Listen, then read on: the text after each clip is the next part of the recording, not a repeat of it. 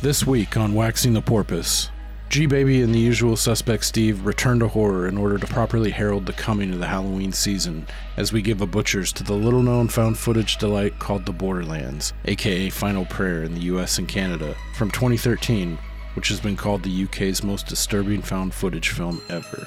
Oh.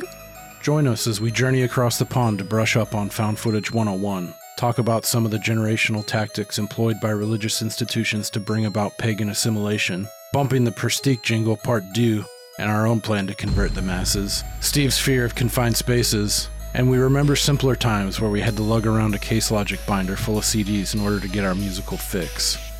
The porpoises, midnight companions and keen observers, bathed in unholy water and cast asunder, seek redemption and reconsecration in the eyes of the Almighty God. What's your favorite Young Jeezy song, and can you finish the lyric? Let's wax this sacramental porpoise.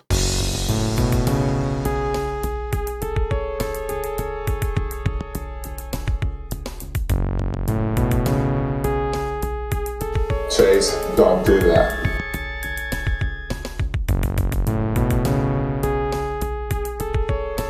You see, we, back in the crown shop.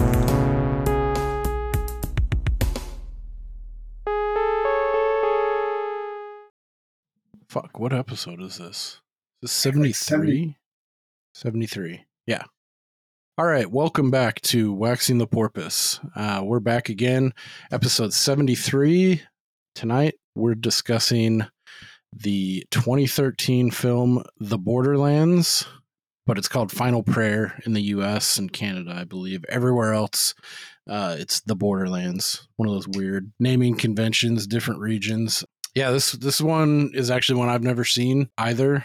We know Steve hasn't seen this, but uh, this is a found footage flick. I that's probably one of my favorite horror subgenres is found footage.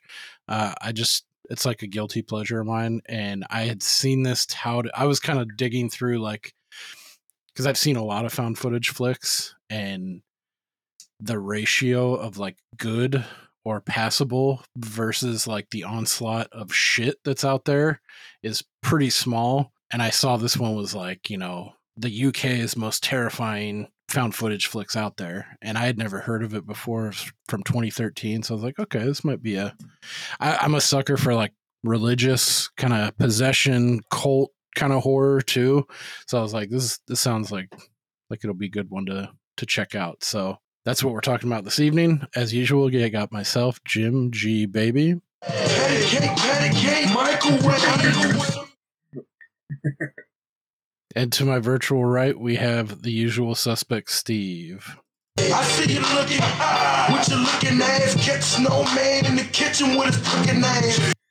Dude, I've, I've been thinking a lot this week. It's funny you play that because we've both listened to that one Young Jeezy album probably a hundred thousand times. Dude. And I was thinking it, it might be a fun game to do like a finish the lyric of just that one album. I think I could do pretty well, but I don't know how Yeah. how that how I- that would play. Yeah, I don't know if I could meet you halfway. I could get close, but uh I was going when I was trying to find choice nugs in uh on the YouTubes, there was a bunch of shit that I total flash flashback like the the Trap Star song, the the I'm a T R A P S. Yeah. I think it's because because I was thinking back, and I think it's because I got back in the old olden days, kids, when you had to carry around a book of CDs in your car. Oh yeah. I got mine stolen, and they either left behind or somebody gave me. I had two CDs. I had Young Jeezy because that's what Thug Motivation 101 Mhm. or and I had and I had a Strokes CD, and I listened to both of those so many so many times that uh, it's just permanently etched in my brain. But yeah, That's quite the pairing. Yeah, I don't I don't remember how it worked out like that, but yeah, that sucked. That sucked All I'm really left bad, with is young. was- Yeah, because people now it's like you you got streaming and Spotify and YouTube and everything at your fingertips. You know, it wasn't wasn't too long ago that yeah No. you're lugging around a case logic with fucking a hundred CDs They're all Yeah. some are scratched. You got to know like oh fuck, track eight and nine aren't going to work on this one. Like Yeah, and it, Yeah. like I just knew the type of music that I listen to. I just knew whoever took this uh, case is going to be extremely disappointed with what they find. You know, it's like punk metal, weird hip hop. You know, just stuff like that. Not not the type of thing that some junkie who stole it for money probably wants. Se- season of the sickness, Oh, brother Lynch, hell yeah, That baby killer shit. yeah. I can't remember if I told you I saw a guy listening to that on a Harley in Vegas one time. And if anybody's unfamiliar, Brother Lynch is a I don't even know what you would call like a gore rapper who just raps like about like core. yeah, like sticking guns in people's pussies and pulling the trigger and like killing babies and shit. And this guy is listening to it loud as fuck on the Las Vegas strip in a motorcycle. That's like, God, awesome. dude. That's such a fucking power move. Yeah. Brother Lynch hung the baby killer season of this dude. I tried to I've tried a couple times to find the instrumental to what's that one the the name of uh that one Hu- main song.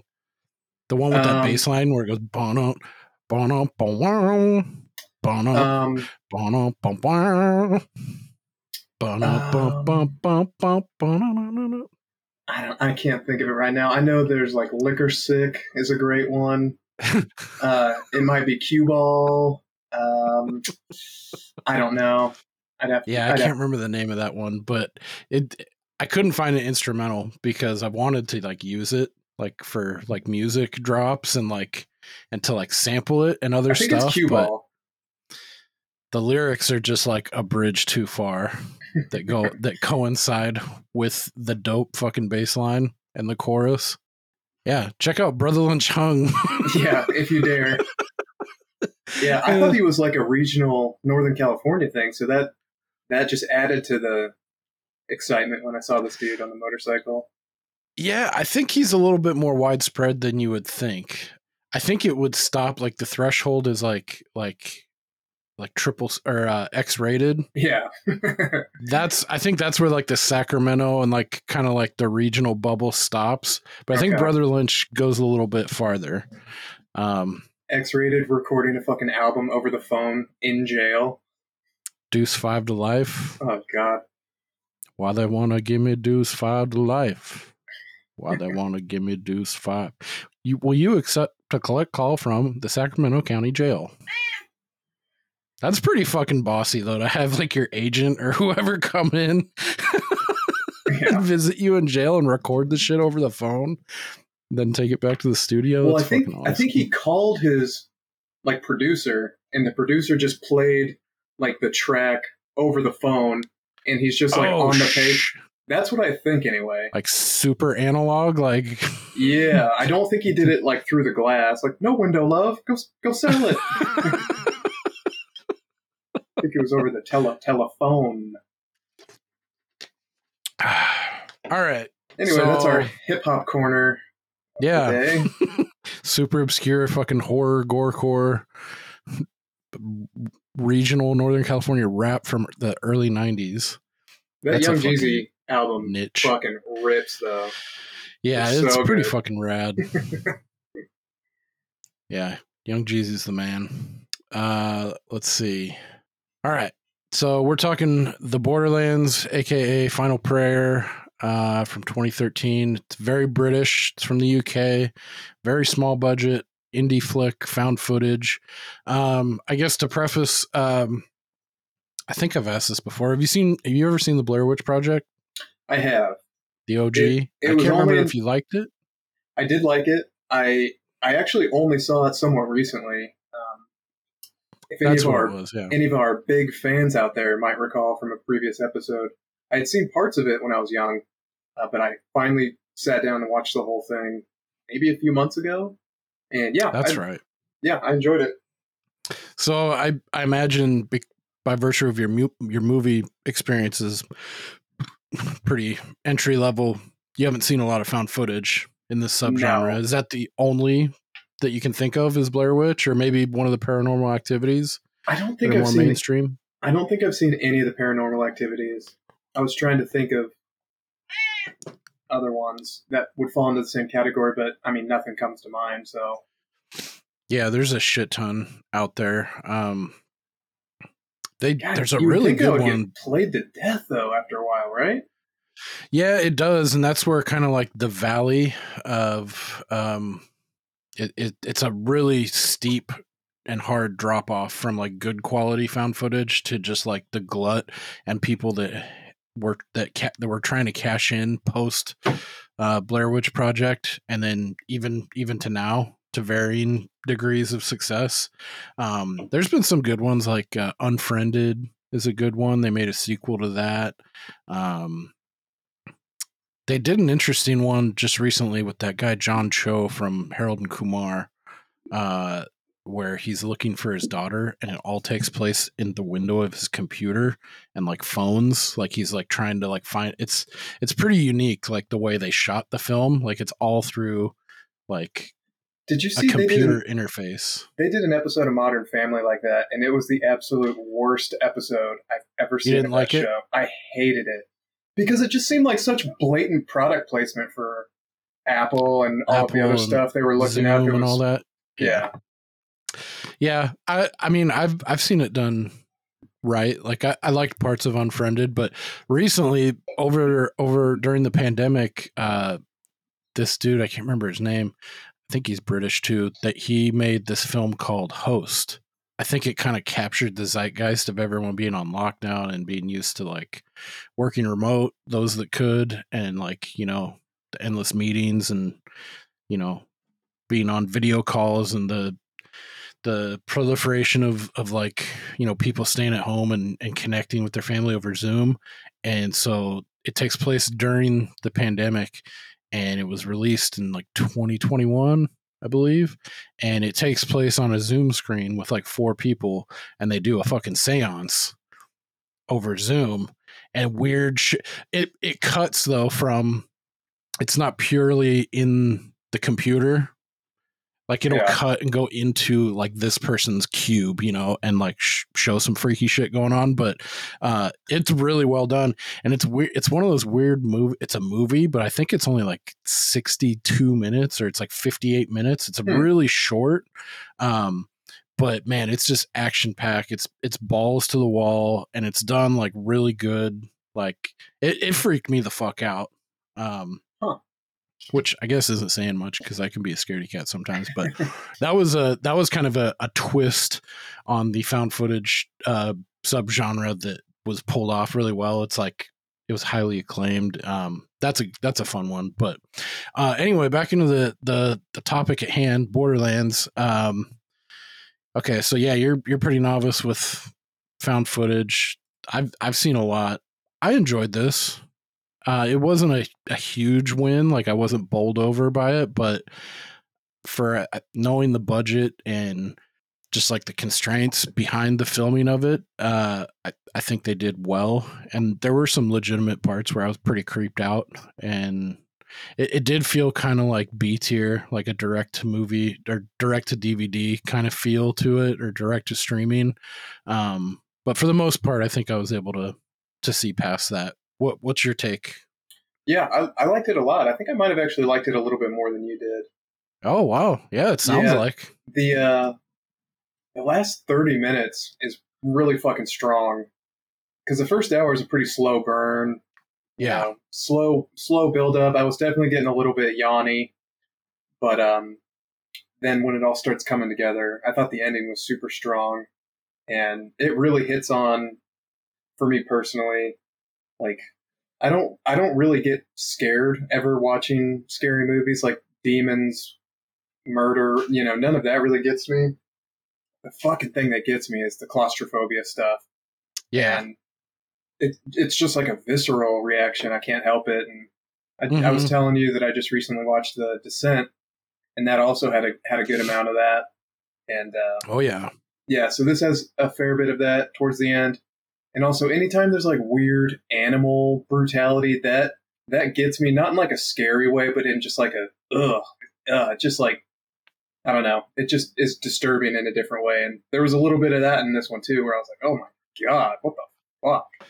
Yeah, that that was one of the strongest parts like how they were able to pull that off and on such a low budget with um well i guess we'll just get into it there's a sheep that's set on fire but Yeah. like the squeals like the guttural kind of like the sounds they were able i don't know how they did that but that was really well done because at first it almost sounded like a woman screaming and then the closer they get it sounded like a pig or i thought it was like a large animal like that and then you find out it's a sheep and then it's on fire and it, it looked pretty good like very practical like uh, i don't know how they they shot this or like filmed it I, I felt it was really strong like the way that they captured it um but yeah that was so fucked up hearing like those screams you know of the the sheep and they're trying to put it out like ugh do you still hear the lamb screaming? Yeah. Um, so obviously, it made me think of Blair Witch in the beginning when they're setting everything up. But it also reminded me of. Did you ever watch the MTV show in the early 2000s called Fear? Yes i did Dude, that was a good show, and maybe it was just because I think I was 13 ish, 13, 14 when that came out. And Mhm. so that whole genre of paranormal investigations hadn't been fucked to death completely. Like, yeah I like have- with Zak I- Bagans and all that shit now I have less than zero interest in any of these, like, Discovery, Nat Geo shows about going somewhere where it could be haunted, but this show, I think, was the, the start of that, or at least one of the first ones where, uh, if people aren't familiar, they would take, like, four or five people, drop them in, like, whatever haunted building, and they would Mhm. each have to do individual, like, tasks. And if they quit, you know, they, they would lose out on the money, but it was a pretty fucking spooky show. And yeah this kind of it reminded me of that show. So I think some of it's on YouTube. I might have to go back and watch some of it because Yeah, that's like totally hitting a nostalgia fucking beat for me because I completely forgot that even existed. And uh I know they they had done stuff kind of like that before with like uh like unsolved mysteries. They have a couple paranormal episodes and they'll bring like a a medium or somewhere and they'll they'll go but it wasn't exactly how fear did it. And also you remember sightings I do. Yeah, they had a couple of those. There was this one. His name's like James something, and he was like a medium that they brought back for multiple episodes. But like they would go to houses, and there were a couple nerds that had like the fucking uh, like the EVP shit, and they would record. But yeah, come to think of it, like I think what the, the one that I saw of Fear that I remember that really freaked me out. I think they went to some like penitentiary, like famous penitentiary in like Mississippi or somewhere in the south there. I can't remember what it's called. That's abandoned and was, you know, touted as being like super haunted and like tons of negative energy. And yeah, they set it up kind of like a game show, like where they had to do tasks and they strapped these fucking rigs on each of the people and they had like night vision and shit, right? yeah, Yeah. yeah. And they have they each have like a camera that faces out and then one that faces them too, so you can see them when they're starting to lose their shit. Yeah. Yeah, and that like you said, this was before the wave of like the, the inundation of shit that we have now. Like I think that Zak Bagans dude is like gotta be on like season twenty of Ghost Adventures, and he's got like a bunch of spin-off shit. There's just like yeah, it's it's a deluge of that kind of stuff. So Yeah, Cool. and and and those types of shows now it's like very professional people with all their equipment, and they're always just saying like, "Did you hear that? Did you see that?" But on that Fear show, it's like amateur people that are like, "Fuck it, I'll do it," and they show up, and then they just immediately get scared shitless. So I don't know. Yeah. I found it to be more entertaining, but it's just me. No, yeah, it makes sense because I mean, most of that, I mean, ninety nine percent of that shit that that's at the- out there now, it's all like cliche. Like, you know, they cut right before commercial break, like, oh, what is that? And then they come back and it's like it was a rat. You know, like it's, yeah, it's totally hyped up and and played out. But, um, I, our cast is pretty small in this one. I'll, I guess we'll just hit the the key players. So we have uh Gray, who is an atheist, uh, techie. He's the a- AV guy, kind of a squirrel, uh, kind of a annoying little weasel fuck. Uh, and then this dude like Deacon, Jared from Subway. yeah. then we have Deacon, who's like, I mean, I was thinking about this. It's kind of similar structure to Kill List, where you have Jay, who was like, you know, he had something go on in Kiev, and that's like wearing on him in the background, and he's trying to like, you know, make amends or like he, he's trying to get out of a slump with with whatever that did to him. Mhm. Deacon, they preface it right out of the gate. He was in Bellum. Uh, what country was that? Was that Brazil. Colombia? Was Brazil. Uh, Bellum, which we find out is like a Spanish word for Bethlehem or a Latin, but um, they allude to that and they show a quick cut of something going down there. So they they kind of use that. They drop that throughout the film. Um, so he seems like one of these like I don't know.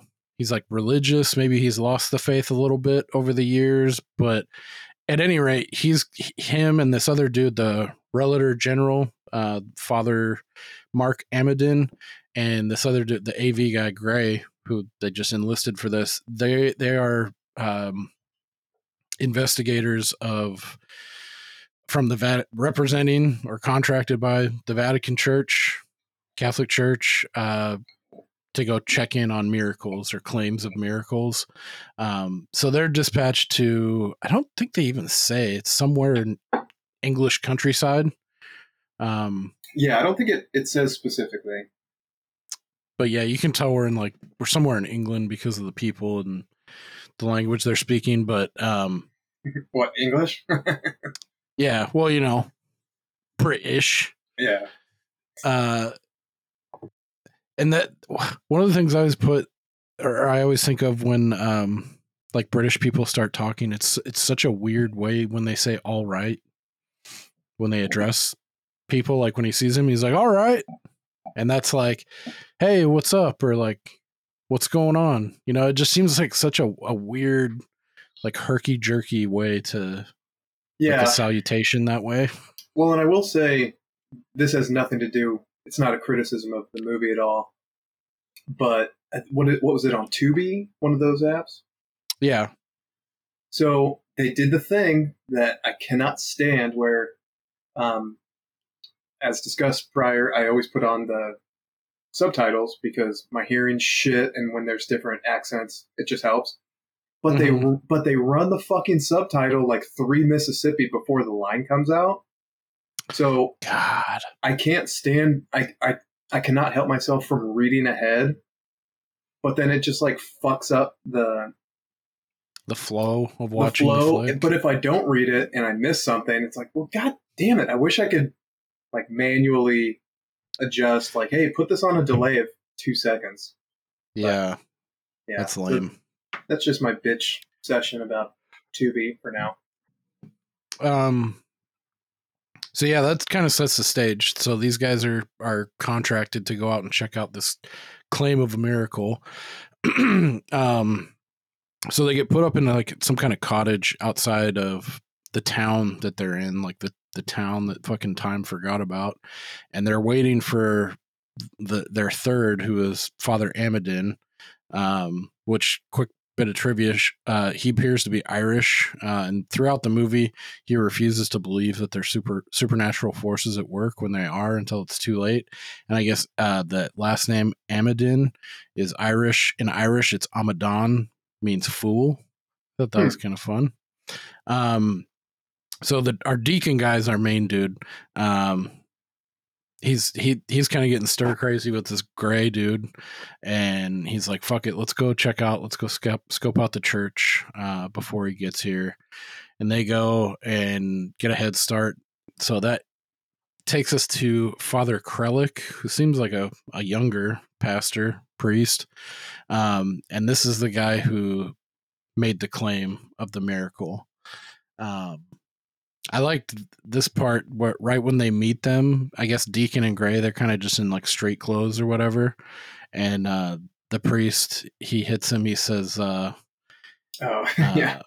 he's, I thought I he, would be he makes a crack about about them being yeah underdressed and then deacon hits him he's all ye all should be dressed in humility for god resists the proud and gives grace to the humble and then the pastor's like all right you got me Yeah. come this way. Uh, Bible trivia.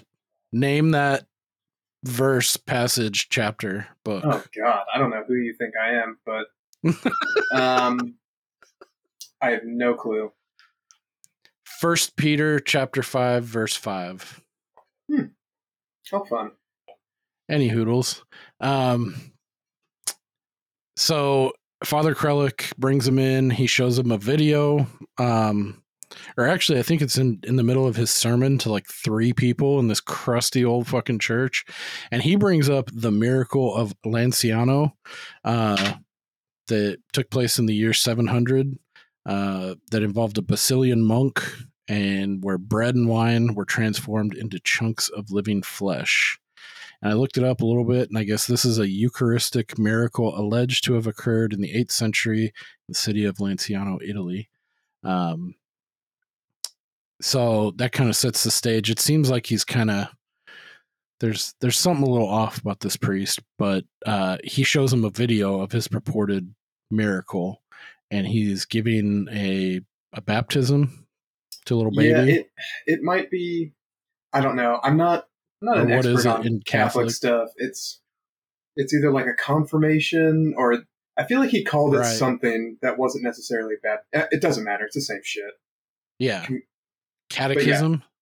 No, I think catechism is like a Catholic version of Sunday school.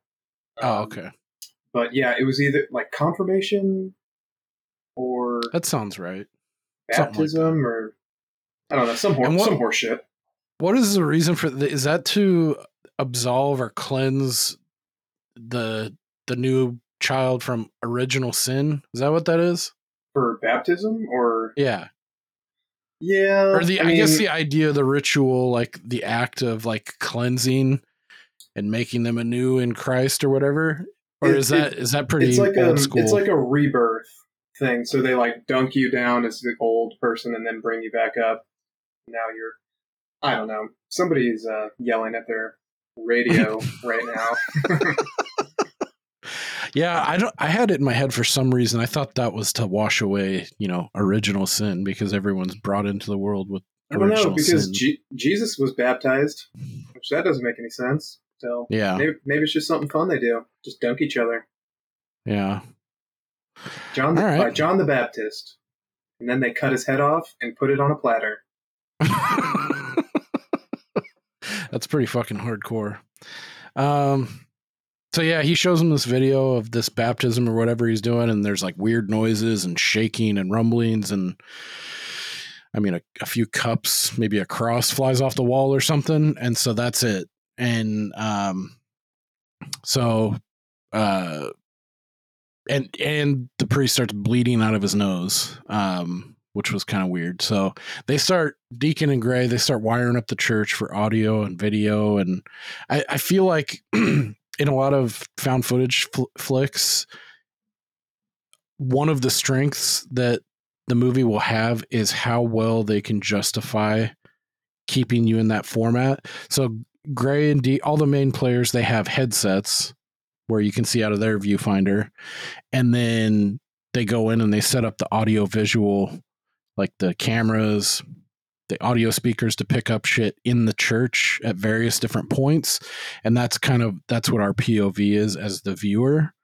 So I feel like like it makes sense why they're recording and why they have shit on. And they they they take steps to you know say the church has got to have everything you know? This isn't like last time in in Bellum you know like because there was shit that happened that wasn't caught on film. So it's kind of like a cover your ass make sure everything's documented so no, it's a like it's a great point because otherwise, if they just went in there and they all had like body cams and head cams, be like, why would why would you do this? But they they established pretty early on, like, hey, uh, we don't want another incident like that to happen. So, and, and Right. Gray and Deacon even have that like awkward, like, please go put on the camera, please.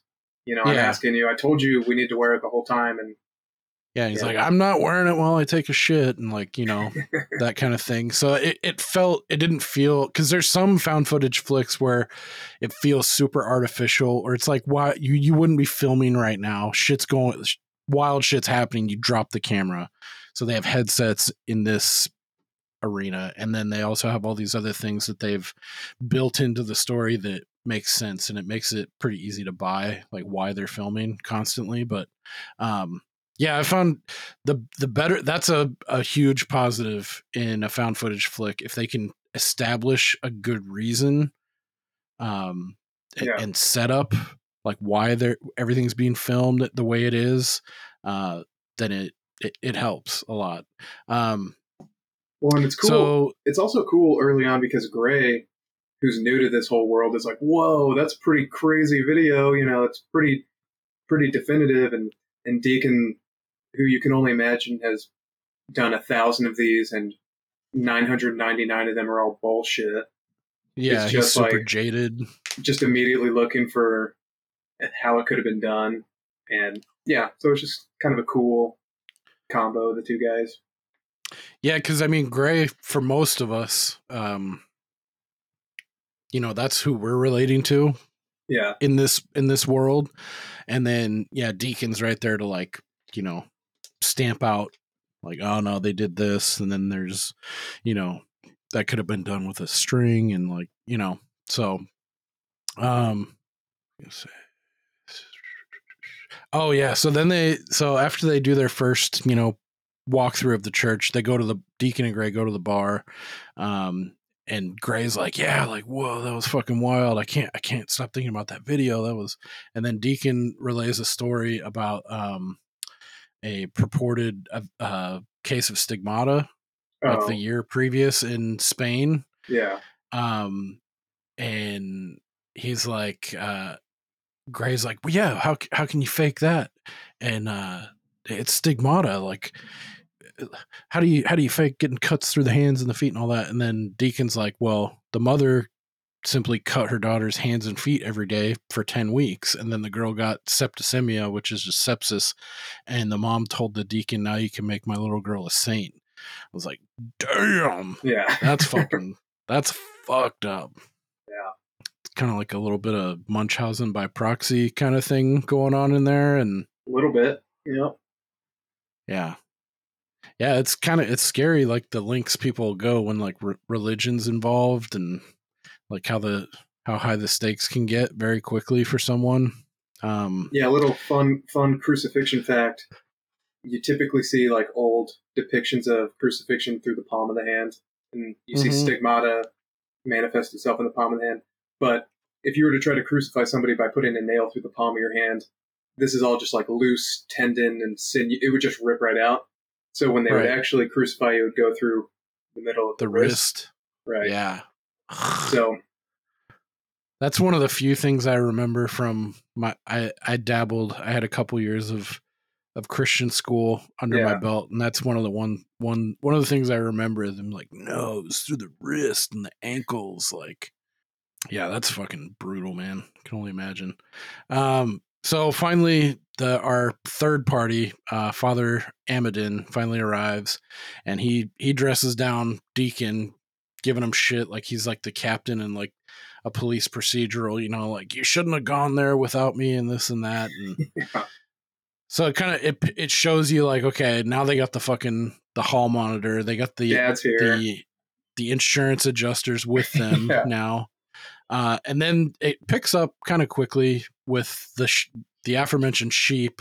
They're kind of they're getting ready to bed down for the night, having a little dinner, and they start hearing some weird shit, and like it's this ungodly, like squealing, screaming shit, and um, yeah, I thought that scene was really effective. Kind of puts you on edge, like okay, like stranger in a strange land, you guys aren't welcome here. You're outsiders. Somebody's fucking with them.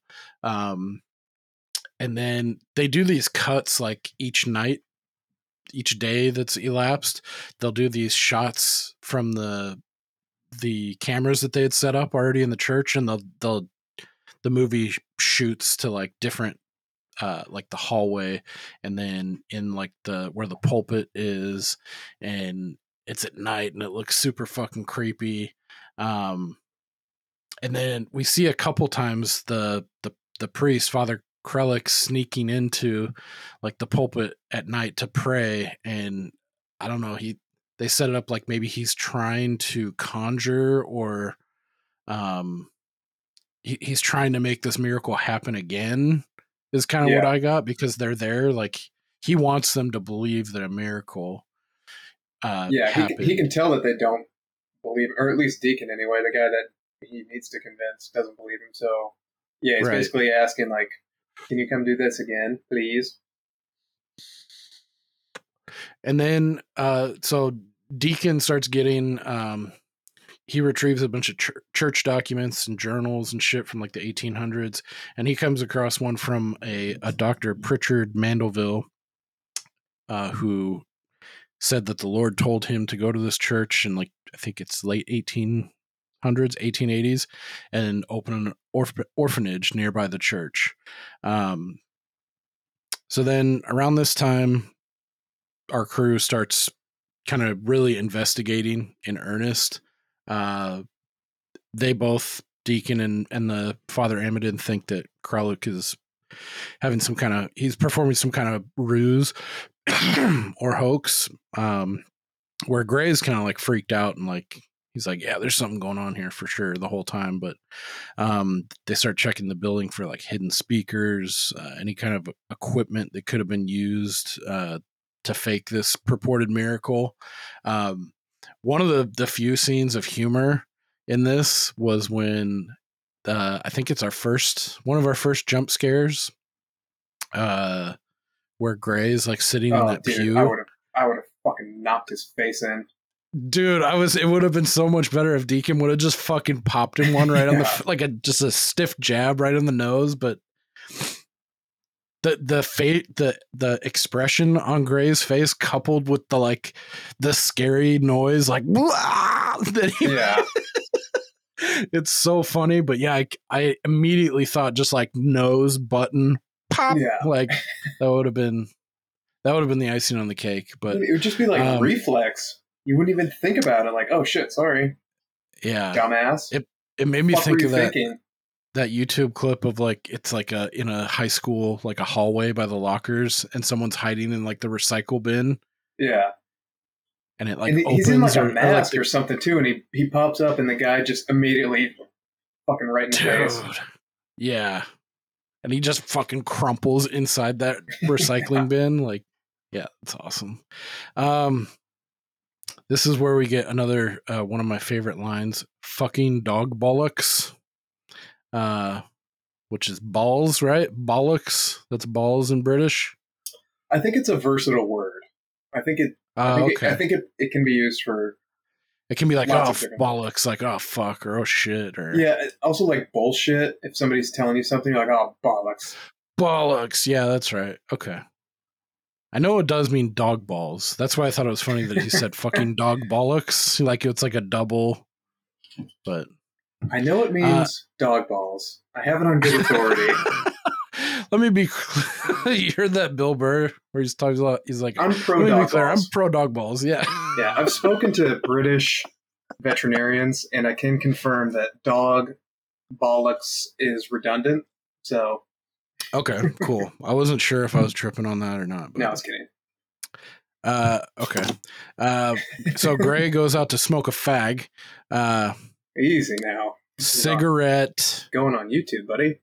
cigarette uh and he's he's smoking rollies too because when it, earlier on he's like you mind if i smoke and then he's got it looks like a joint i was like oh is he just he's And just he's like, ripping "Yeah, I right do now? mind." And then he just lights up anyway. I'm like, "Excuse yeah me." he's like okay fuck you but yeah he's he's smoking rolled cigarette uh tobacco it made me think dude i remember back in the day i took um there's this one dude that i used to buy drugs from and uh it was like one of those scenarios where you had to go over and you couldn't just get your bag and leave Oh yeah, you had to hang out. yeah.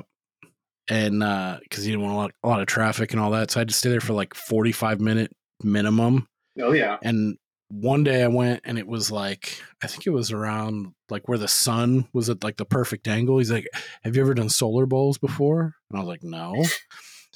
And so we went, he's like, Yeah, he's like, I think it's just right right now. So we went out in the back corner of his backyard where the sun was coming down at like a 45 degree angle. So it was like perfect just to angle a fucking like a magnifying glass right into the like this big ass glass bong. And he took uh it was like it was like a little bit of weed, some keef, and then he brought out he had this tub of like it was uh Indian tobacco drum. Sprinkled a little bit of tobacco on that. I was like, "What?" He's like, "Just trust me, man." And then ripped some solar bowls. It was like one of the cleanest like rips of anything that I've ever taken. It was it was pretty great. Probably second only to like you remember before vaping was like ubiquitous and you had this bit like the volcano. Oh, Are you yeah. familiar with that? Oh yeah. And the big ass fucking bag Yeah. looked like the wacky inflatable arm tube man. I remember it well. Dude. That was like it's like you could actually taste it, you know, like it tasted so good. It was like almost like weed perfume Yeah. that you're inhaling. But yeah, Yeah, people don't know about that shit. You had to like warm it up. It like fucking it sounded like a ship about to take off. It was like a big production. Well, and they were they were so expensive from what I remember, Yeah. right? The the volcano thing was like uh, a hot like a high, very high price item. I don't even remember how much they were way back then because I don't know. I've been out of the the weed game for so long, but yeah, I had I had a guy that I used to buy weed from. His name was Dwight, but for some reason my old lady maybe because he was a black guy, she misheard his name and thought his name was Delight. So for for months, possibly years, when I was like, "Oh, I'm going over to Dwight's house," she thought I was I was going over to Delight's house. Super nice guy, super super nice guy.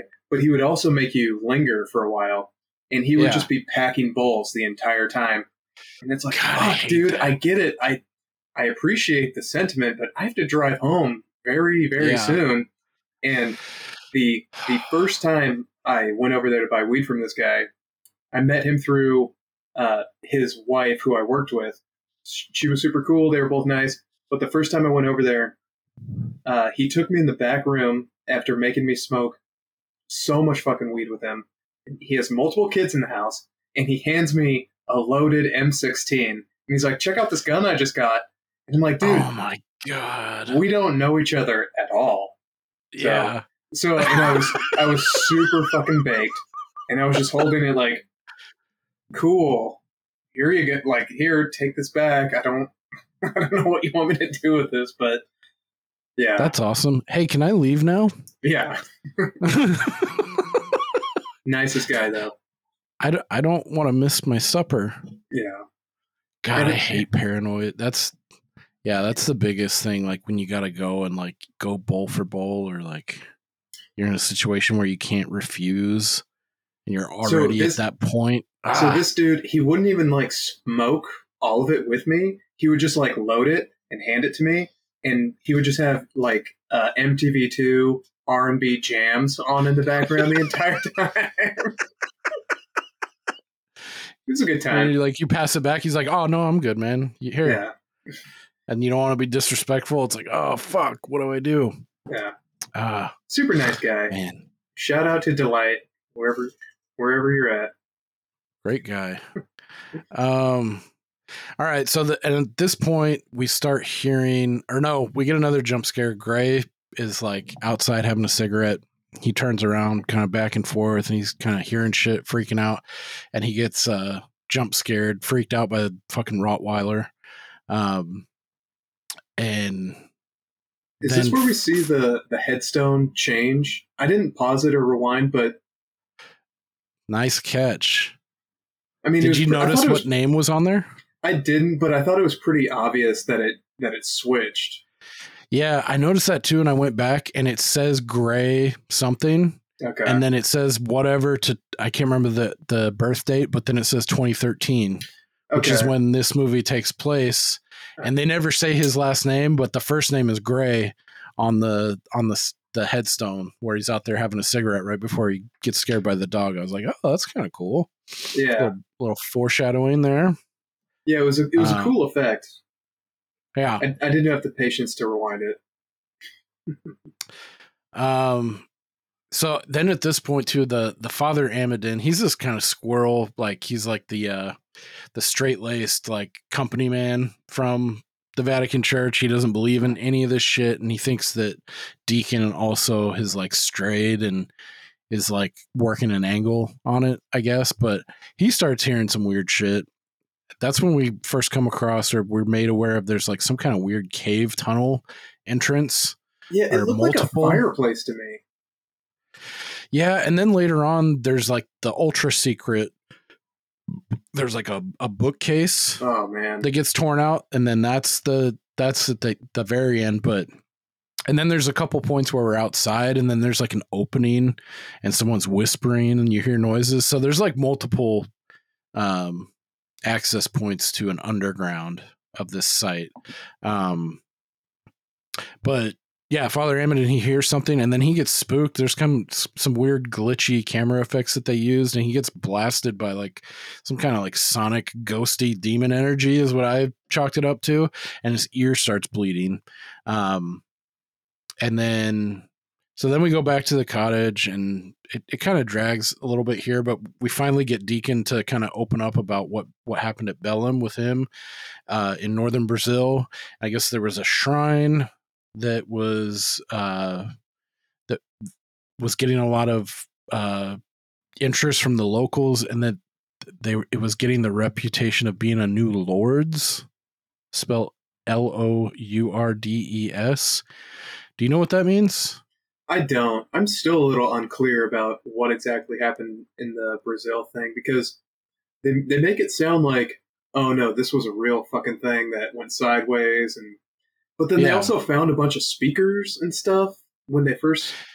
Yeah, I don't know what that was all about. That was one where I was like, well, what? Yeah, what? What did those mean? Like, were those placed there as like a misdirect, or was that some of his equipment? And they thought he was involved. Yeah, they know they don't explain it, but uh, I was able to infer or what I thought what, about the this Lords thing was because he described a bunch of people started this massive queue or this line to be healed at the shrine. So maybe it was something that was erected or discovered that the local townspeople thought was some kind of healing shrine. Um, and then the the I guess there was a cardinal uh, from the the Vatican Church there that said that he saw God, and then he and like four or five other clergy, I guess, disappeared. And then Deacon thinks that they were dosed or they were uh, they came across somehow or were exposed to DMT. And so that's like the logical or like the scientific explanation, and that they were murdered uh, by maybe someone in the town.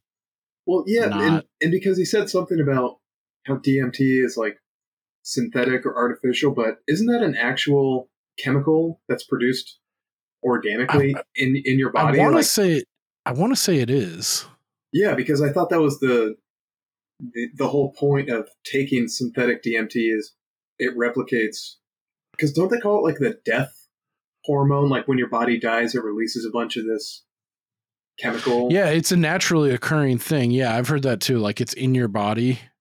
yeah, It's like naturally produced by your body and it's like let out at certain times of like peak like stress or calamity or something, like near death experiences, which some people chalk that up to, I think. But yeah. I mean, that's I think that's the other way thing- I weird thing with- the other weird thing with DMT too, I think, is there's like there's some other thing that you have to take with it, like some kind of like uh you inhibitor sure not? or something.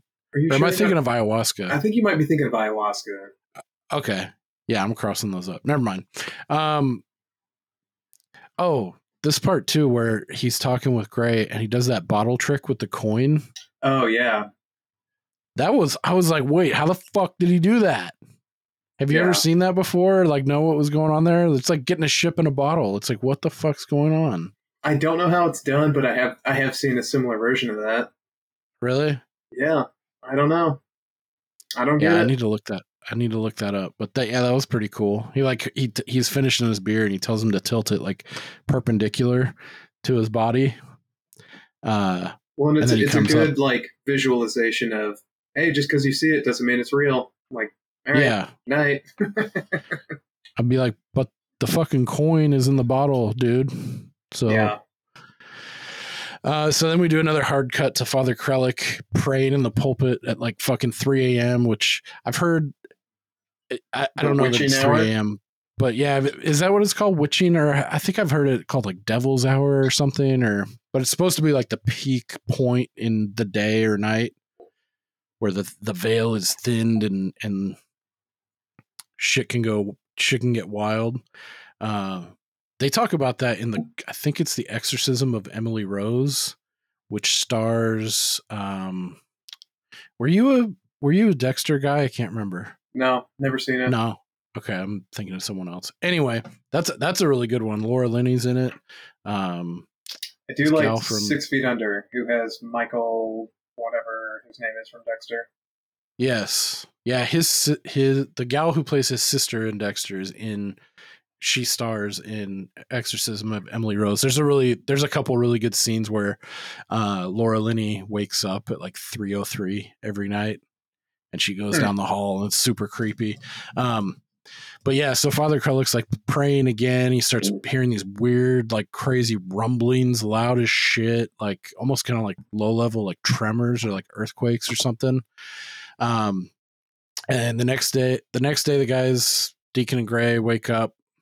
They notice Father Amidon, he's bleeding from his ear again, and he's kind of like passed out. They're like, all right, fuck him.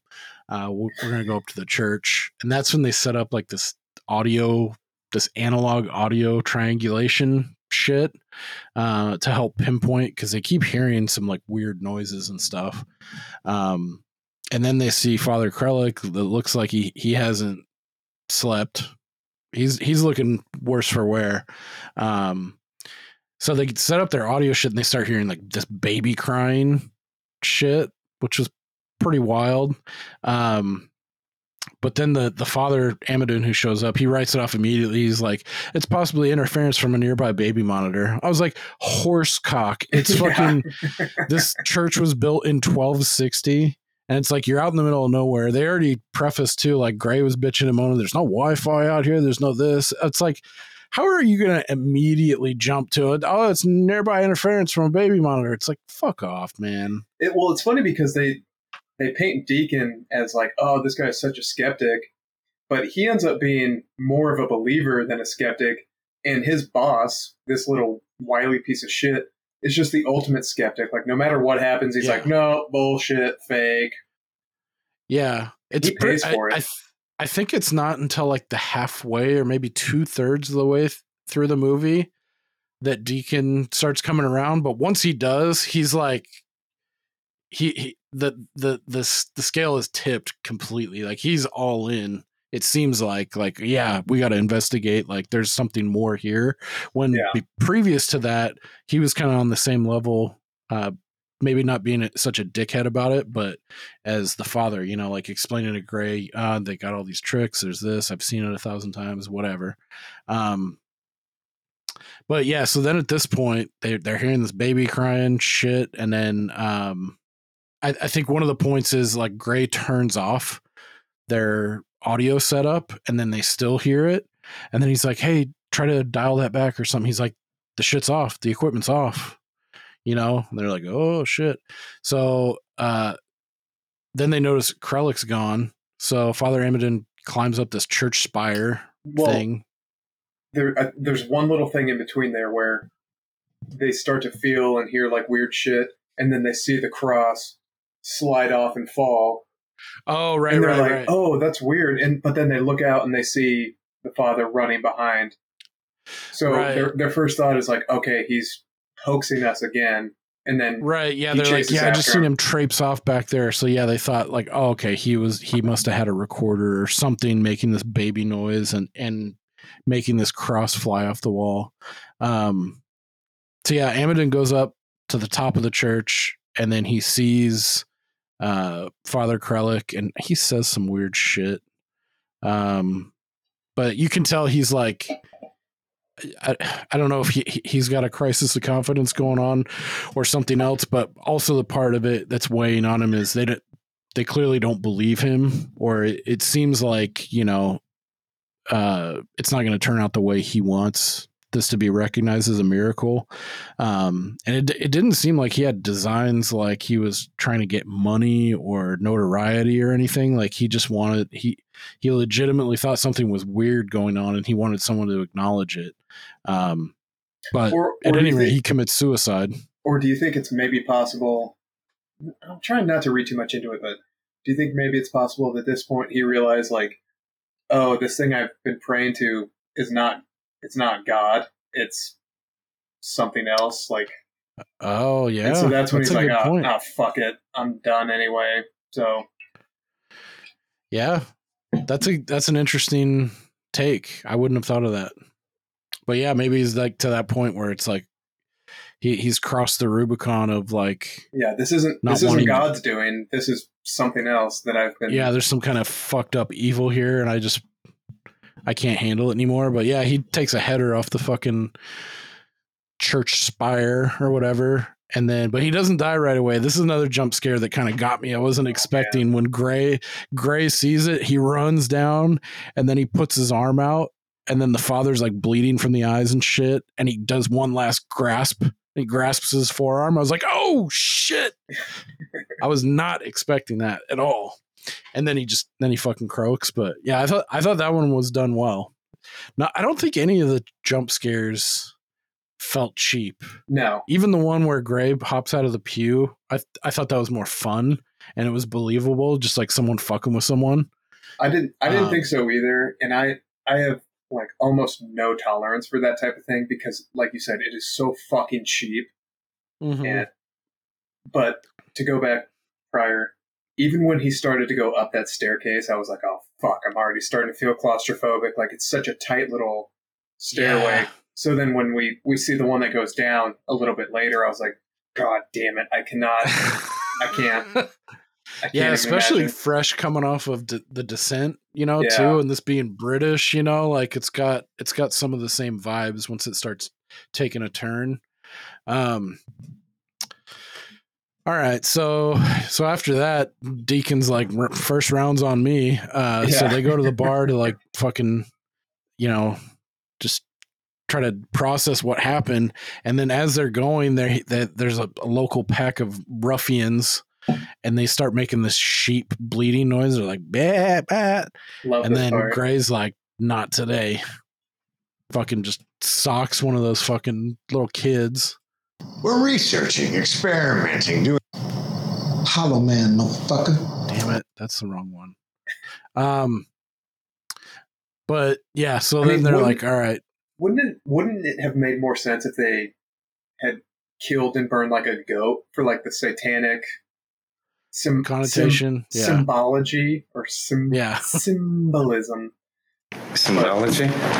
Yeah, I was just telling uh, the missus today how much I love that part in Bad Santa where he beats the shit out of that fourteen year old kid. yeah. So this reminded me of the same thing where it's like just walk away. Like, nope, I'm gonna go fuck this kid up. yeah yeah he was it He was deserved not it. yeah you deserved it um so then they go into the bar and then it's kind of it seems a little obvious that that they're not really welcome in the bar and they get cut off prematurely uh and they're like yeah you need to get the fuck out of here. So um i don't know why i wrote this note at this point in the movie but i wrote uh pagan beliefs versus the religious faith and they they come to this at, later on right before the uh the final third act but it made me think of like my my brief uh and novice understanding of religion and and the way that uh they would root out the pagan beliefs that existed before christianity was brought to different areas of the globe was by you know just kind of like swooping in and over generations kind of breeding it out and just tacking on things. And then like one the the famous example i have is like uh like easter Yeah. Yeah, I mean, it's, it's the same thing with ostara Christmas. You know, they right it's marketing, it's a rebranding. mm-hmm. yeah and that this ties in especially when we get to the end uh to that i mean caps off what they're dealing with here uh this kind of this ancient evil that predates christianity even is what they uh postulate but um i thought that, that was kind of a fun thought exercise in like you know through throughout history you've seen these examples of the pagan beliefs being rooted out or being uh, i can't remember what the word is but yeah like rebranded and then it just Yeah. turns into something else over you know So- over time without without giving away the ending, that's one of the things I liked about the ending of this one is it's it's not the traditional good versus evil where good prevails. You know, Mhm. evil wins in this one. And Right. there there was the part earlier where when they first walk up to the church, there's that dog who's eating something, and uh, Deacon says to Gray, "He's like, yep, big guy eating the little guy." And so it's funny in in this case where they don't even really know what the demonic or pagan thing is that they're worshiping, but they're like, it's pretty powerful, and it ends up, you know, prevailing in the long run. So I I also appreciated that part at the end. That's like, damn, this is a real fucking bummer message. yeah super bleak But I like I like that about it. Yeah, I do too. I mean, it, it seems like it's in vogue now to like kill off, like Game of Thrones style, like kill off people you're invested in and you like because of the impact that it gives you. And I guess similarly, like I, I, tend to like movies that aren't always like I, I'm I'm a sucker for a good happy ending and like Yeah. know, people are able to like redeem themselves and that kind of arc but i also like you know where they don't sugarcoat shit and you're because that can be just as affecting and just as powerful like just being like oh you just got a gut punch and then it's you got to live with it you know so Yeah. yeah this one definitely takes takes that road for sure um so at this point after the the suicide of father Crellick father amidon's like all right fuck all this uh we're calling off the investigation i'm gonna write this up in the report as this dude was it was just one mentally unstable priest uh who was delusional seeing shit committed suicide there's no miracles here so then at this point, it really comes to the the forefront because Deacon's pissed off. He's like, Yeah. "No, we're so close!" And This is where it starts to get good. oh yeah, the the midnight stroll that that Deacon takes, and he's like humming a little kind of hymn or tune or something. This part freaked me out. He steps in a big pile of cow shite, and then and then he cat like he's got the the fucking fl- flashlight out in the this countryside and then you catch a glimpse of like a white robe or a, like a like a smock or something and he's like a, couple, a couple times. Yeah. yeah yeah they did they they could have overdone this but they did it really subtle and they played up the tension really well and i, I like that a lot. And then um so yeah the, he, he catches this creepy figure in white which leads him to like it looks like the side of the church and there's like bricks kind of like ripped out and it looks like some kind of entrance. And you hear the like the the audio setup the audio design i guess in this movie was done really well too i feel like because it sounded like you know a cavern that where there's like wind and like kind Uh-huh. of whistling and like it's it sounded like something was beckoning and i think even there were some like whispers i don't i think they said like deacon or something like that kind of like beckoning him to, towards this hole and then he hears something and turns uh, which we'll find out at the end it's like it's this fucking thing trying to draw trying to suck people in underneath to go to that cavern but he turns again and then he sees like the what do they call that that white robe that a priest wears Well, because he had because he had to bust out the bookshelf, right? And that's when he finds the secret door. No this is later this is Okay. later on Okay. so he turn he sees the hole like outside of the the building and then he turns and then he sees the white robe is on the ground Yeah. opens it up and it's got maggots and fucking worms or whatever in it Okay. Yeah. that's when then he hightails it back to the cottage to go grab gray and father amidon he's like spooked you know he's like fuck something's going on uh, and then that's when deacon calls in it seems like his last favor his his last bit of pull at the vatican to get this fucking Didn't, wily didn't he expose the the downstairs staircase at that point, or no? Because I thought, and Maybe maybe he did. He just didn't go in it just yet. I don't know. I might be wrong, but uh, one of the things I did like was when when he like ripped all the shit out and he could see the staircase. I was like, "Fuck! Please don't go. Please don't." Yeah, he did do that, and he doesn't just yet. okay, sorry. Okay, go ahead. Yeah, so he yeah, that's right. He does. He sees that and then he goes and he cuz he hears something. I think it's the ba- a mixture of like a baby crying and like some other noises that are like beckoning him to Oh this yeah, and he's talking about the the father, whatever, with his bleeding eyes. And then that's when he goes back and he's like, "What the fuck was that about?" Yeah, he's like, "Oh, Frazzetti, Frazzetti's eyes." Yeah, And then that's when that you get a little bit more of the background uh that of the shit that happened in in Bellum where it was one of the priests named Frazzetti was so unable to cope with what the fuck was happening and what he was seeing that he cut his own eyes out. I I, I um, totally fucked up the timeline though. Sorry. So No, it's cool. I I just skimmed over it. I was like, yeah, he got freaked out. He he he sees the this like false wall in the the bookcase. He rips it out, and then he sees that there's that door that's And then he leading to the underground, but he doesn't he go in at this in- point. yeah, he calls in the mentor. Sorry. Yeah, he calls in his last favor, his mentor, for an act of reconsecration, uh, or like bl- blessing this like damned site or whatever. But uh, so it, the dude's name is Father Umberto Calvino. Uh, so this is like their ringer. He's like the dude kind of on the fringes, like a conspiracy theorist, like kind of like priest, like that's that's really old and he he seems like you know he can kind of write his own ticket because he's been around so long and he it said he runs the Vatican archives. Um, so he flies out and they also at this point too they they the bringing it back to the pagan versus the religious faith um the whole religious mechanism was the pope pope gregory's letter to mellitus about uh bringing christianity to the pa- pagans of england.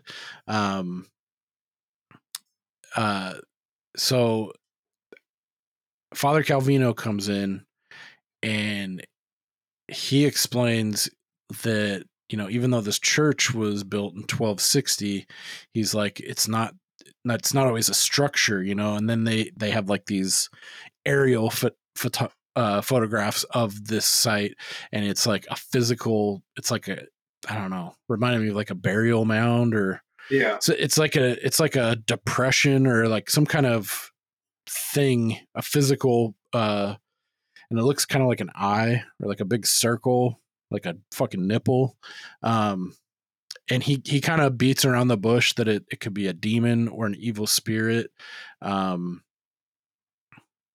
on just like a a grander scale i guess like that's imbued within the land within the earth. And it was it, this was the the pagans god that that they you know prayed to and and uh gave offerings and sacrifices to. But um so they they do this elaborate reconsecration act and they're almost done. And then they get to the the fucking uh in nomine patris et filius spiritus sancti all that kind of shit. And then shit starts going fucking just haywire. Um father Amidon starts bleeding from the fucking ear again. Did you notice in the it cuts really quickly? It's really choppy. They they use this glitch effect on the cameras and everything but there's a couple shots where it looks like this father the ringer father calvino is bleeding from the eyes. Did you see that? No, I did not. it's really it's really choppy and like staccato like ja ja ja. There's all this wild shit going on but it looked to me like his eyes were bleeding and then he disappears and we don't see him again in this flick so it it reminded Oh, me of Maybe I did actually. the same thing with the Frazzetti in his eyes. Like it's this this evil is like, you know, making people see shit or uh it's actually manifesting this stuff. But yeah, that part got me because it's, you know, all this stuff starts happening and and like this dude's mentor, Deacon's mentor, they called in to like do all this stuff. And and then all and then everything starts going to hell. And then the, there's like a mini blackout and then they find Father Amidon, and he's bleeding from the ear. He kind of looks catatonic, and then uh, Father Calvino's nowhere to be found. And then that's where uh, they start hearing like voices and shit. And then Deacon leads the charge and he goes into that that secret passageway. Dude, even he goes down. Even just the Then Father Amidon goes down. And then Gray goes down, following him, like, oh, where are you guys? You know, it's just chaos. And then when Gray goes down, he realizes the fucking door behind him. Like he goes to try to catch it, and then it fucking it slams shut. And he's like, oh fuck. He's like, no, I can't be down here. Like that part, I was like, oh fuck, dude. So there's nowhere to go except down or like through this passageway. So that's what leads them in. Did you did you catch that that they were locked in? I thought the I thought the door locking was a different part. Um, No, they go they go in after this reconsecration. Everything goes nuts. The uh, Father Calvino's not there. Deacon immediately goes into the secret passageway because he's hearing shit, and then everyone it's like a link. They they all follow each other down there, and then it shows Gray. He's the last one in, and he he goes in and he turns back to try to catch the door, and it fucking slams shut. And he's pulling on it trying to get out and he can't and he's freaking out. And then he goes and catches up because he doesn't want to be left by himself in this fucking cavern. So then they they start descending and there's like voices and all this kind of screaming. And then then in all of this they lose father amidon so it's just deacon and gray those two and they're hearing these voices then they start seeing like weird cave paintings and shit inscriptions on the wall, drawings. Um and and then they start hearing Father Calvino like screaming, beckoning them further down the path, and they start seeing like blood on the ground and shit. Um then they come across that clearing with all the like the baby oh yeah, child skeletons and shit. yeah. Ugh.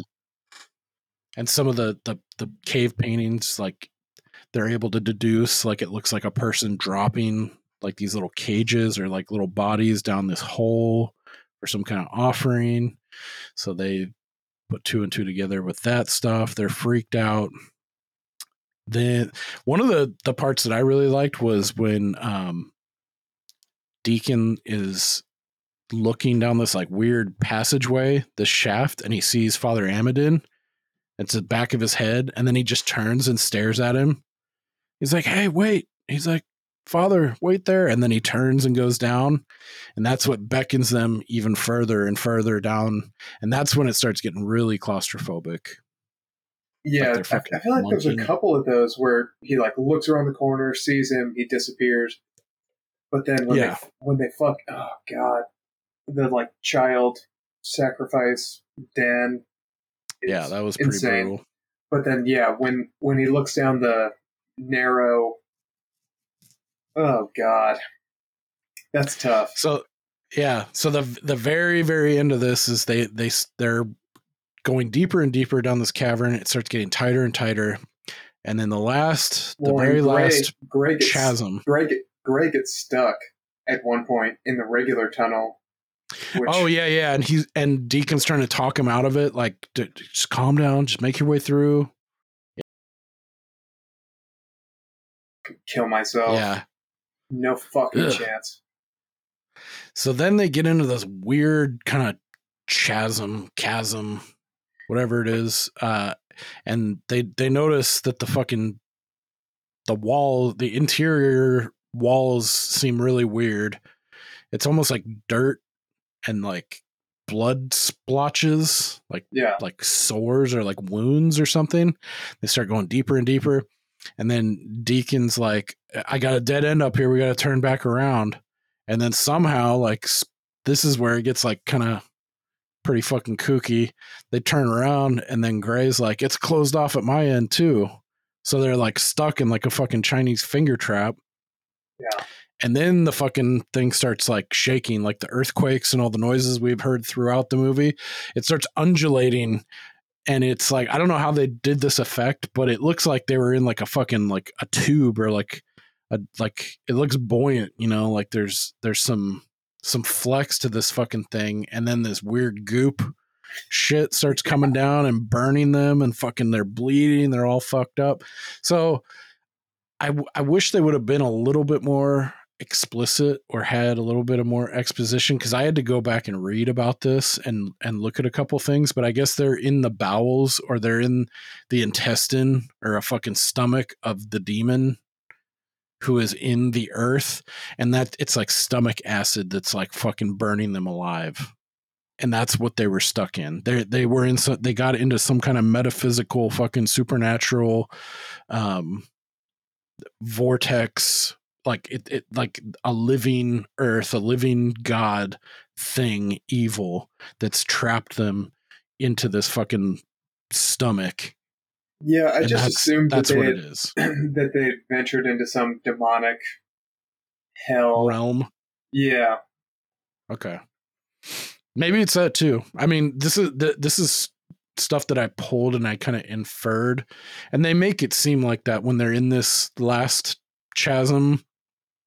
It's kind of undulating and moving, like it, it's they're in they're somewhere else. They're in some kind of different. They're not in like a, a, they're they're not spelunking in like rocks and shit and like do you think they're cave. literally in the belly of the beast? There you go. Could be. That's what that's what they fucking get though. Anybody who oh my god. Yeah. Ugh.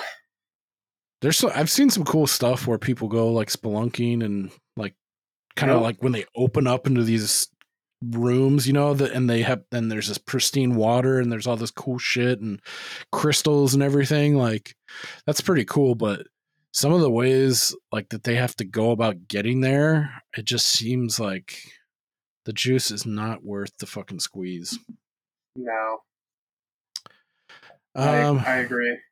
Cool. So yeah, yeah, I'm I'm glad you liked this one. It's not I, I wouldn't say I didn't like it, but I, I'd say I'm just over that Mason Dixon line of enjoying it. Um I think it's just because I'm jaded. Uh if I hadn't seen as much found footage done really well, um like I could probably pick five or ten that I like more than this. I think they did it better Oh, really? than. Huh. But you can do a lot worse though Yeah. than this. So, um, but I'm glad I watched it. Um, Yeah. Strong ending, dark, very dark. yeah, no, no happy ending here. That's for fucking sure. Um, it Just ask about me. so yeah, that'll do it for the Borderlands, aka Final Prayer. There wasn't a lot of uh, trivia for this, but um, I know we were talking about wh- where would you stack this against? Because originally I wanted to watch As Above, So Below, but you said you had already seen it. I have. Um, where would you put this against that? Because that's found footage too. It's just definitely more mainstream, more sleek. It was put out by a, a major studio. Yeah, I mean, to be fair, I only watched As Above, So Below based on your recommendation in theaters, and I was a little disappointed. Like, I liked the premise a lot, Mm-hmm. but I was a little bummed by the execution. So, I don't know. It, it It's hard to compare it. We'll call it a push. I liked some of the more stylized like kills or like uh like creepy setups that they did in As Above So Below. Like the Like the one that got me the most is the, burning car. Yeah. Yeah. Yeah. That one was fucking brutal. Or like when it dawns on him, like when he's he's like, Oh, we had a piano just like that at my childhood home. And he's like, and the the D flat or the whatever key was dead and he goes and plays it and it's dead. You know, like I need to rewatch it. It's been a long time. I just rewatched it last year. I feel like it held up. It freaked me out. Yeah? There's a All right. couple there's a couple scenes towards the end where they fucking they went a little too Hollywood with it. Um that I wish they wouldn't have done, but yeah, like the car, like uh the gal and the main gal and her dad and like seeing the tele just the juxtaposition of seeing like real world shit like in a fantastical like you're down in a cave why is my childhood phone and my like why is my uh yeah, I don't you know remember the piano down here any of that. that just the idea of that that kind of shit freaked me out. Um, but yeah, this tied back to like I, I was looking at um, uh, stuff about like the Paris catacombs in France, and like I've I've always been super intrigued by by that, like how there's like these just vast like tunnels underneath the city of Paris, and like like they have you know it's it's in vogue for you know kids the local population there to go and have raves and shit down there but there's like i don't know how many like hundreds maybe thousands of uncharted like miles of shit there is underneath to get lost in like and then you're surrounded by like all these ossuaries full of like I- think some of the numbers are like 6 to 8 million corpses are down there underneath the city like Yeah. and they're all arranged. You know, you've seen photos with like all the skulls in this one, and then there's like femurs and fucking, you know, tibias. Ah, my tibia. Um, but yeah, there. I guess there's a case that I, I don't know if it's been debunked. I think some people call it a hoax, but there was a dude in like the early '90s, maybe the mid '90s, that went down there with like a fucking camcorder, and he he gets lost and he starts getting kind of delirious and then at one point he drops the camcorder and then it just shows him running like he's freaked the fuck out and it's and then the the film keeps rolling before it ends up dying. And then supposedly some some of these youths some of these paris ruffians that go down there and tag shit or just like you know they're just doing like urban exploration come across the tape. And then that's how it it saw the light of day. They they see this guy and he's he's over time like he his his you can hear his breath. He's he's he's starting to get more and more fucking claustrophobic and like lost and turned around and like god that's just got to be like one of the worst ways like your light dies. Like you have no you're it's just you down there. It just seems so fucking spooky. So yeah check out that the the french catacomb mystery man. Uh there's there's a bunch of stuff online. I'll put a couple links in the show notes for that but um yeah that shit's wild. I do have a fun, shitty review of this movie if you want to listen to it. oh yeah let's do it And again, just to circle back, the IMDb score is 5.8.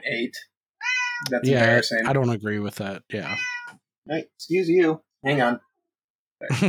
Uh, so, Rotten Tomatoes. Do you want to guess, or did you already see it? i did not So, 82, 82 with the critics. Sorry, I just blew it. really So, 82 with Wow. the critics. What do you think the. Uh, view- Jesus. What do you think the viewers rated it? You know, they say to go your first answer, go with your gut. And my gut is to go low, but I'm going to go counter to that. I'm going to say it's going to be higher. Let's go on 86. All right, so IMDb Audience. is 5.8. Rotten Tomatoes critics 82. The viewers 47. Whoa. Damn, I knew I should have gone with my first gut. I was thinking in my heart of hearts, I was like 53. But then I was like, no, let's Yeah. tilt it. Let's go the other direction. I didn't get it. Yeah, this seems like a weird one that critics would enjoy more than the audience. Like something something this caliber, I I feel like the critics would like less and the audience like it feels like it should be inverted. But Yeah, I, I thought the same the thing. hell? All right, so I have a good shitty review here. God damn. is this an is this an Amazon or an IMDb shitty review? um, Amazon. Okay. Sorry about my cat. All right, so this is from Beach Bear 2014. One out of five stars. The stop. The title of the review is for me a poor choice, and I think you're gonna love this because it's full of just cunty intellectual language. All right, so pseudo colloquial accents coupled with mundane stabs at humor rendered this movie dead on opening.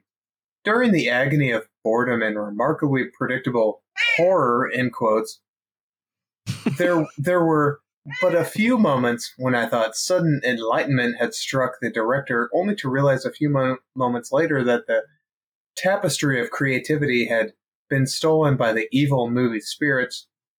Not worth the time in acting, choreography, or cinematography. It was a bad choice. Jesus.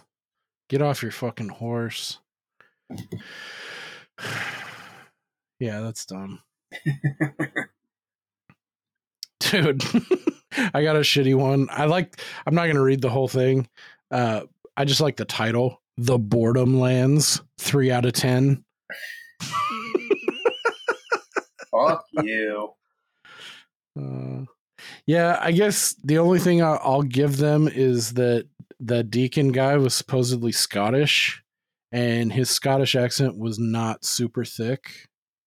So, I guess maybe I can throw you a bone on that front, but um, yeah, this person. Oh my god, I was blown away. More like I was blown away by the sheer lack of imagination. All right. Fuck you. Yeah. um. Okay. Uh.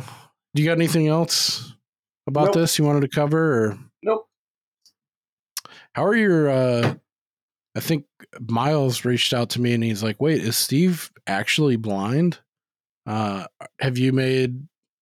Was was the last they they cloned Tyrone and not being able to identify the blue plaid flannel? Is that did that move you to like make an appointment and maybe get some glasses or something or are you still just gonna You can see though, right? I'm legally blind. I can see barely. Barely. holding it down Mama, I love mama love you. that's a blast I'm from the past. innocent. That's my side of the star. i love the the the the interviewer but you can see right and she turns and looks at him huh Excuse me, sir. I'm from I'm Fort a Texas, female. and I'm a female. Mama, Oh, I love you. holding it down. Pop. Yeah, you really need to get some glasses, my friend. Yeah, I know. You're missing out on a lot. I mean, shit. They even have. I, I'm pretty sure the. I think they even have something beyond LASIK, like the laser surgery.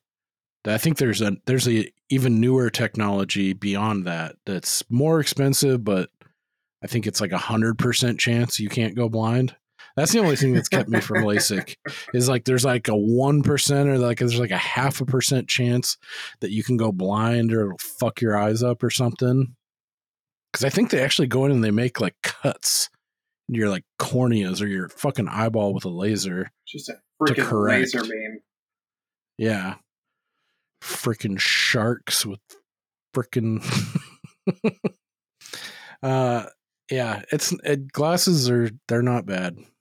I fall asleep in mine all the time. It, they're fine. Dude, so it does suck. Sometimes I'll leave them on and I'll fucking wake up and they're like in my fucking back, just like ah! um, I do have. Uh, Well, it's a, we it's a we testament get to their quality, though, if they haven't. yeah, dude. Yeah, my three hundred pound fucking back pressing on them and they're fine. Uh, they're not even flexons, dude. They have these crazy. I think they're called like flexons.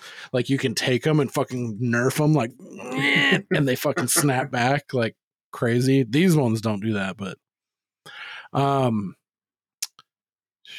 fuck, was I gonna say? Oh yeah, uh, we got a little bit of listener mail. Um, I did want to shout out. Uh, this gal, his name is Judy. She's actually been uh, a supporter on YouTube. Uh, she got turned on to us from the Karen Read case, and she sent a couple beefy emails. Like she's fully invested in uh, the Karen Read case, and I just haven't had the time or the the bandwidth to read over everything. But uh, some really good stuff. Um, and thank you for listening and and the support uh, you've given us. We appreciate you. I'm definitely gonna check out the videos. She she brought a couple or sent a couple links um, about the case, but yeah, she's super invested in that case. Um, so thank you, Judy, for listening. We appreciate you. She asked, and oh by the way, what we thought of Oppenheimer. Uh, I think we we brushed on it briefly. We've both seen it in theaters recently. Um, I liked it. I thought I thought it was enjoyable, but I'm not smart enough to have like an interesting Don't do or, that. like worthwhile take on it. Like there's so much history and like high-minded shit going on there. Um I mean, I I'm a big fan of JFK. I I saw somewhere someone likened it to that and I kind of latched onto that and agreed with that. Um I like how they they kind of looked at the human aspect and like showed Oppenheimer's crisis of confidence like fuck what have I done? I've unleashed the gates of hell, like all this kind of stuff like yeah. and like that that moment he has with Einstein and he's like looking into that fucking lake and he's like fuck like Yeah. Um, that was pretty powerful. Yeah. So first of all, I'd say Judy, thanks for your email. Um, there was a lot of good stuff in there that we're either going to address on the show or maybe privately or whatever. A lot of good stuff. Clearly, a local who knows what's going on. But as it as it goes to Oppenheimer, um, I liked it.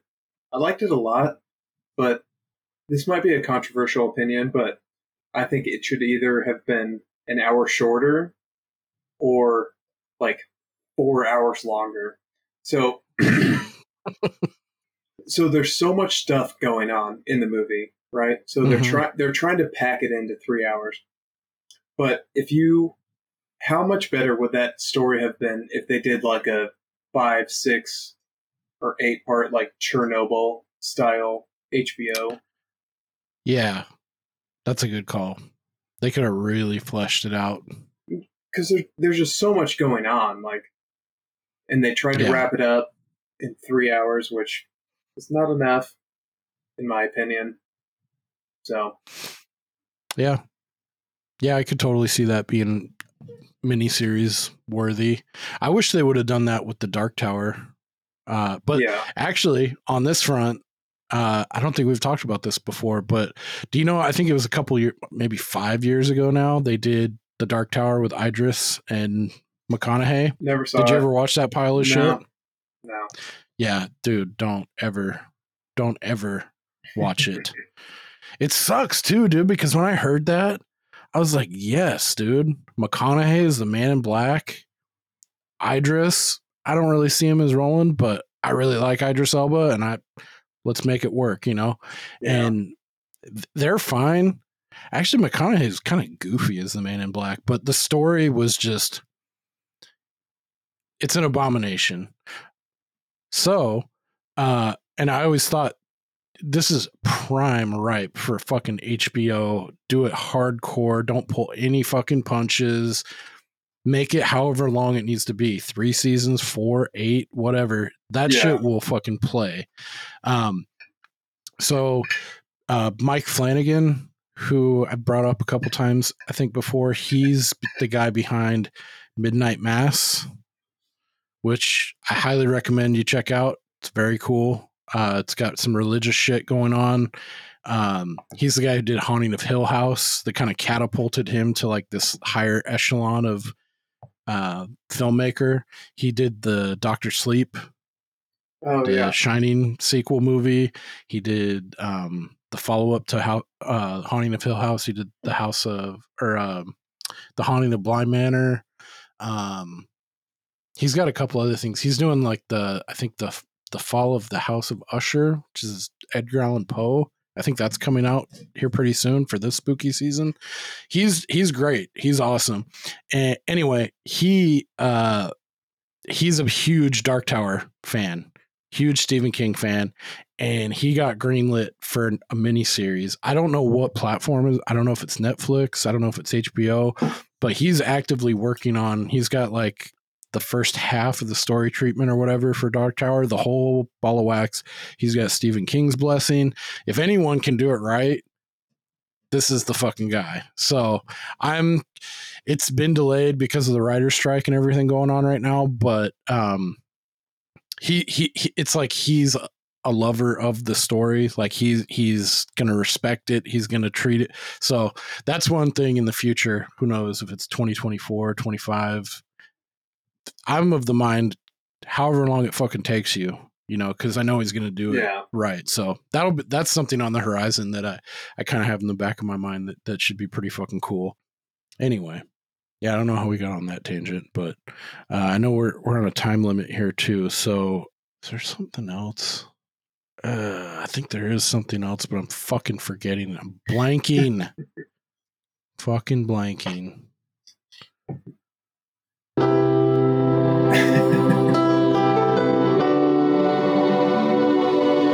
All right. Well, uh, if you got any hate mail, any comments, questions, let us know. You can reach us. Email is wax at waxingtheporpoise.com. Either of our socials, Instagram is at waxing the porpoise. Twitter, X is at waxing the porp. Next week, we are going to be discussing Night of the Comet. Yeah, so next week we'll be kicking off. Uh, we're going to be going into spooky season. So we're going to have a slate of scary movies, Halloween tinged horror. I think we're also going to try to break it up and get back to some some non-movie stuff, some spooky cases. But yeah, Night of the Comet is what we'll be talking about next week. Currently, it is on the Roku channel, Tubi, Canopy, and Pluto. This one, it's weird. There's uh, it's probably a rights issue, but there's no rental option, so it's only streaming on those four sites: Roku, Tubi, Canopy, and Pluto. Uh, from 1984, Night of the Comet. I'm super excited about that one. I really like it. It's a super deep cut, uh, underseen gem. Check that one out if you haven't, and we'll be back next week uh, to discuss that. Any final thoughts? Nope. Alrighty. Well, we'll see you when we see you, and we'll see you later. Get your beige ass the fuck out of here, you fake Obama looking motherfucker. the the thing that I fucking r- forgot and just remembered was so I showed to my wife Kelsey. I showed her the Pristiq jingle, Yeah. and I fully she doesn't like anything that I like. Hardly, fucking almost zero percent. And the like the only thing she likes that I've ever shown her is fucking Father John Misty, and now it's become like so annoying that she likes it so much. I'm just like. Yeah. I'm like, yeah, I turned you onto that shit. It's like it's not that. Dope. And now I regret it. yeah, but so yeah, I was like, I gotta show her the Pristiq commercial jingle, and I had about zero, less than zero hope. I was just kind of trolling at this point, It's so good. dude. I put it on, and she's like, "Whoa, this is fucking dope! Like this is a banger." I was like, "Whoa!" I was like, "Fuck, score!" And then so like I turned it off and like I, I I showed it to her and I- how we added it to the last episode, and then I put something else on, and then she's like, "What the fuck is this?" She's like, "Put the anti-depression song back on." I was like, "Yes." Yeah, that was that was fun. All right. Dude, it's so good.